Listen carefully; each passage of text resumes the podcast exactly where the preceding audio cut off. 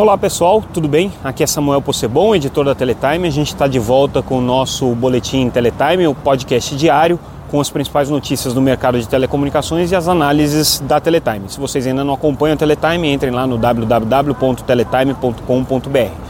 Para quem está ouvindo o podcast, vocês devem estar tá ouvindo algum ruído de fundo.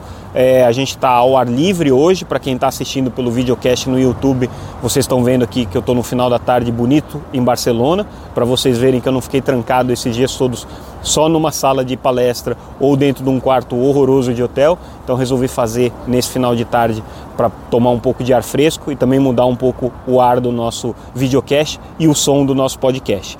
Bom, hoje vai ser um, um é, boletim um pouco diferente. A gente vai fazer um balanço final é, daquilo que eu vi de mais importante no evento, aquilo que me chamou a atenção, os aspectos que é, de, de, certa maneira decepcionaram nesse Mobile World Congress que terminou é, nessa quinta-feira aqui em Barcelona.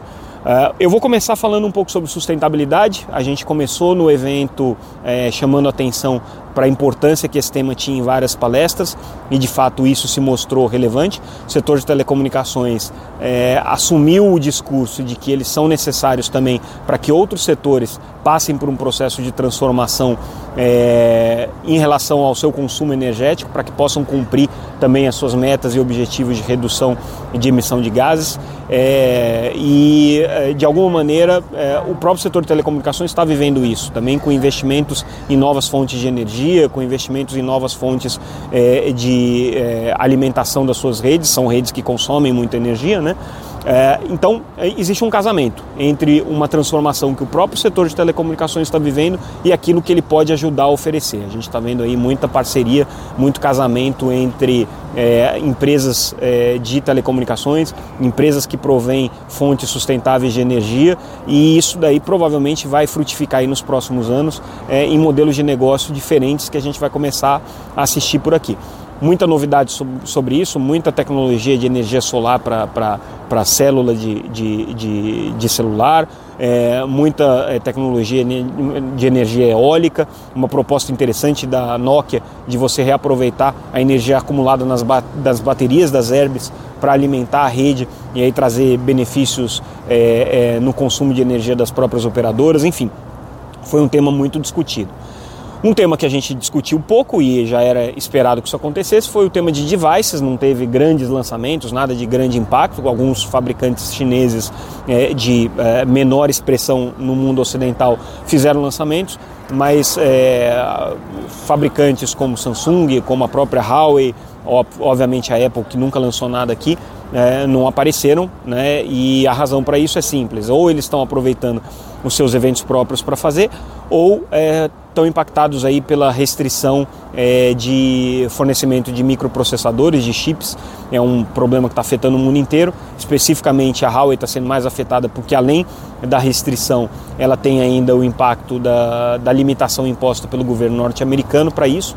Então é, a gente não viu muitos lançamentos de celular que foi uma coisa boa porque permitiu que o evento é, tivesse um pouco mais de atenção naquilo é, que é a sua essência, a sua natureza, que é a discussão dos temas de estratégia, dos temas de tecnologias de rede, dos temas de parceria do setor de telecomunicações e não ficamos só na superfície aí de qual a configuração do equipamento, quantos megapixels que tem a nova câmera do celular tal, se ele dobra para um lado ou se ele dobra para o outro. Então, nesse aspecto, é, eu considero até positivo a gente não ter tido, apesar de que isso tira um pouco do glamour do evento, tira um pouco do buzz do evento, muito menos jornalista do que a gente costumava ver em outros anos, muito menos influenciador, blogueiro do que a gente costumava ver em outros anos.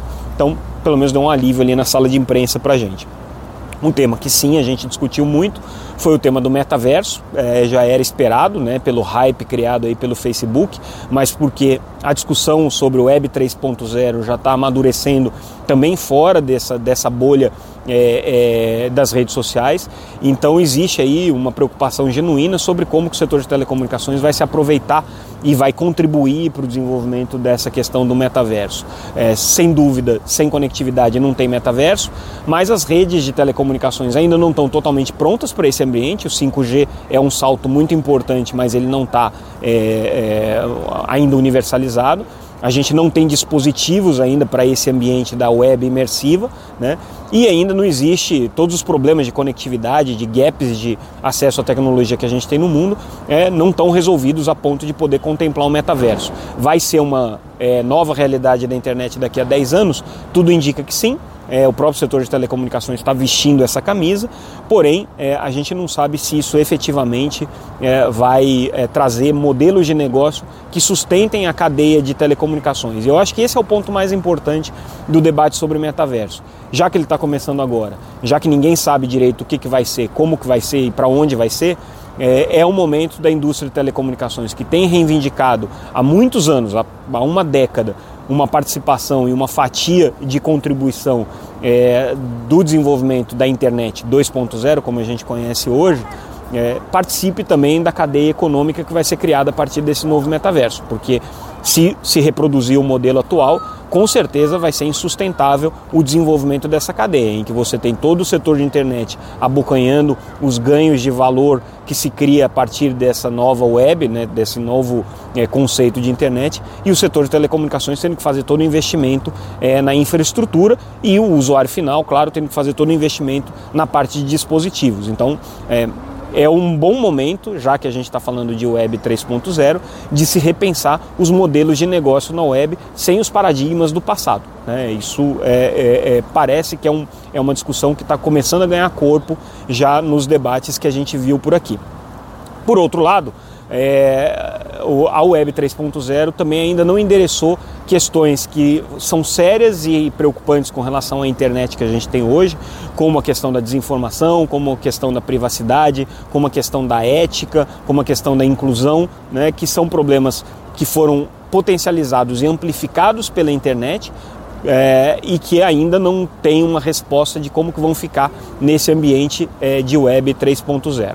Então, esse é um tema aí que a gente também está é, de olho e vai acompanhar essas discussões. Vamos ver se nas próximas edições do Mobile World Congress essa questão é, ganha é, contornos aí um pouco mais profissionais nesse debate, nessa discussão. É, outro tema importante que a gente tem para falar é com relação ao desenvolvimento da tecnologia de 6G. É, tinha muita gente com expectativa de que esse Mobile World Congress, ah, vamos falar de 6G, quem acompanha esse evento aqui, como eu acompanho né, há, há uma par de, de, de, de, décadas aí, há quase duas décadas, é, sabe que esse não é um, um, um ciclo normal. Quando você tem uma tecnologia é, que acabou de ser lançada, que é o caso do 5G, até que o amadurecimento da próxima tecnologia esteja pronto para ser trazido para os debates, levam alguns anos. Então a gente vai ver 6G começando a aparecer com um pouco mais de destaque no evento daqui a dois ou três anos, pensando já no lançamento para 2030. A gente viu sim algumas discussões com relação ao que, vai ser o 5G Advanced, que tipo de tecnologia, que tipo de é, vantagem é, a gente vai ver nessa, nesse segundo passo da tecnologia 5G. A gente está hoje no release 16, o 5G Advanced seria o equivalente ao release 18, né? uma coisa para provavelmente daqui a dois anos que a gente vai começar a ver, com algumas funcionalidades a mais aí, trazendo algumas, algumas atribuições é, mais relevantes com relação ao que o 5G tem hoje. O que a gente também não viu é o amadurecimento é, do modelo de slicing. É, a gente sabe que uma das vantagens do 5G, além de maiores velocidades, menores latências, era o slicing de rede, ou seja, você poder oferecer conectividades dedicadas a determinados tipos de aplicação ou a determinados tipos de usuário, com controle de parâmetros de qualidade, com controles aí de é, especificidades técnicas que seriam específicas para esses, esses grupos de, de atores aí que são consumidores das redes de telecomunicações. Eu tinha pessoalmente a expectativa de ver mais casos de uso concretos de slicing. É, eles ainda não apareceram, que a gente teve até agora aparentemente é um ou dois casos comerciais no mundo de aplicação efetiva de slice. Isso passa muito pela, pelo processo de transição que as operadoras ainda estão vivendo das suas redes legadas, das suas redes 4G, instalando o core de rede para 5G é, standalone. É, então são, são é, evoluções que aparentemente vão ficar aí para o próximo ano, para os próximos dois anos, que a gente vai começar a ver o slicing é, um pouco mais efetivo. Né? O que a gente tem visto muito é, e esse ano foi um, um, destaque grande que a gente pode trazer do Mobile World Congress, é o processo de virtualização e cloudificação das redes de telecomunicações. Virtualização é quando você passa os elementos ali da rede que hoje são compostos por hardwares dedicados é, para softwares que podem rodar em qualquer tipo de plataforma.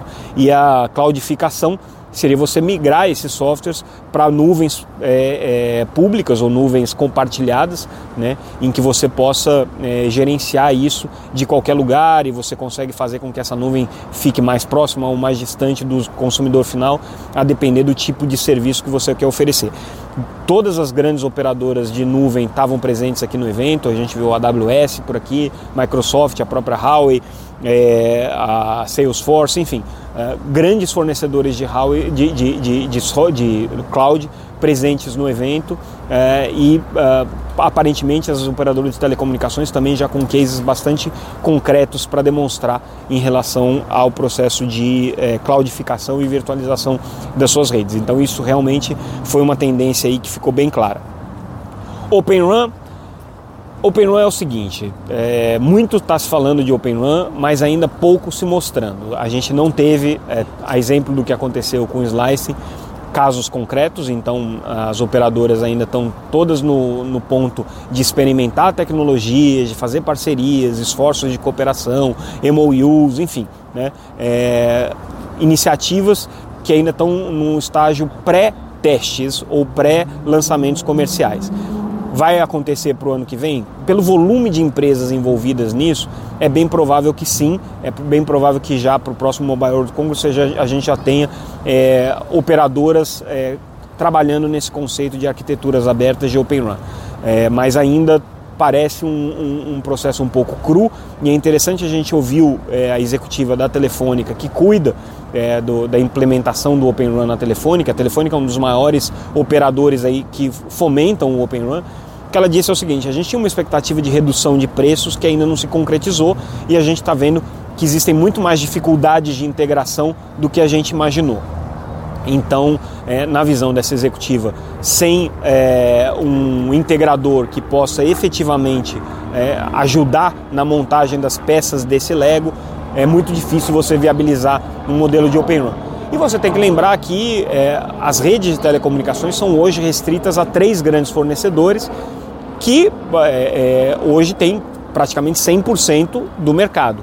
É, a Huawei, que não quer nem ouvir falar de Open Run, ela é uma é, defensora ferrenha do modelo de Single Run, acha que isso é muito mais eficiente, muito mais é, é prático e muito mais funcional. Você ter todo o desenvolvimento tecnológico, toda a cadeia de desenvolvimento tecnológico na mão é, de uma única empresa, que isso te traz ganhos de produtividade, ganhos de agilidade, de, de, de é, integração que são muito maiores.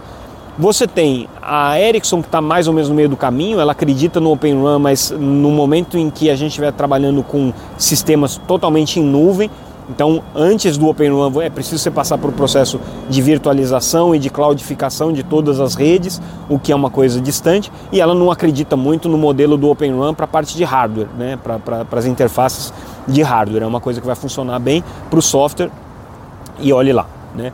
E você tem a Nokia, que é hoje a dos grandes fornecedores de telecomunicações, a única que parece ter abraçado a causa do Open RAN para valer.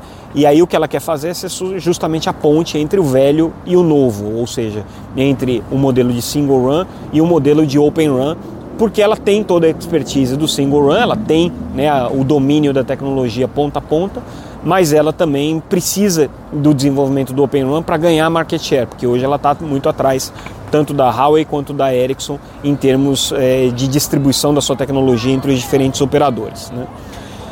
A gente viu muita coisa no evento sobre parcerias e novos modelos de negócio. A gente viu discussão sobre parceria entre teles e empresas de educação, entre teles e empresas do setor financeiro, entre teles e empresas do segmento industrial, de manufatura avançada, entre teles e empresas do setor de transporte. Isso parece ser é uma realidade que não volta mais atrás. Então, é, se no passado as empresas de telecomunicações viviam nas suas bolhas ali, num nicho muito específico de mercado, é, atendendo os consumidores no melhor esforço e na qualidade que elas podiam atender. hoje elas estão conscientes de que se elas não buscarem essas parcerias e esses novos modelos de negócio, elas vão ficar restritas a um segmento muito pequeno de provimento de conectividade que é insuficiente, como a gente comentou é, anteriormente, para monetizar ou para rentabilizar todos os investimentos em rede que estão sendo feitos. Então, a gente viu muita parceria sendo discutida aqui, a gente viu muita, é, é, muito casamento entre setores diferentes e o setor de telecomunicações. Isso me parece uma coisa muito positiva, muito boa. Vamos ver se essa tendência se mantém é, nos próximos anos. O Mobile World Congress do ano que vem acontece também no final de fevereiro, entre 27 de fevereiro e 2 de março, ainda em Barcelona. Tem uma discussão se a partir de 2024 o evento vai mudar ou não vai mudar para Dubai, é, porque a, o contrato aqui com a cidade de Barcelona se encerra. O que é uma pena, né? A gente é, já se apegou um pouco à cidade aqui depois de tantos anos acompanhando esse evento mas de qualquer maneira, é, o Mobile World Congress certamente vai continuar sendo a referência aí em termos de tendência e de evolução das tecnologias é, de banda larga móvel, das tecnologias de celular e de telecomunicações de uma maneira geral, porque hoje você não fala de uma coisa sem outra. Então é isso, essa foi a nossa análise final com relação ao Mobile World Congress é, de 2022. A gente fica por aqui. Amanhã, é, em função aí da logística de retorno para o Brasil, é, eu não vou produzir esse podcast, mas é, segunda-feira a gente está de volta com mais um Boletim Teletime News. Obrigado pela audiência, pessoal, e até mais.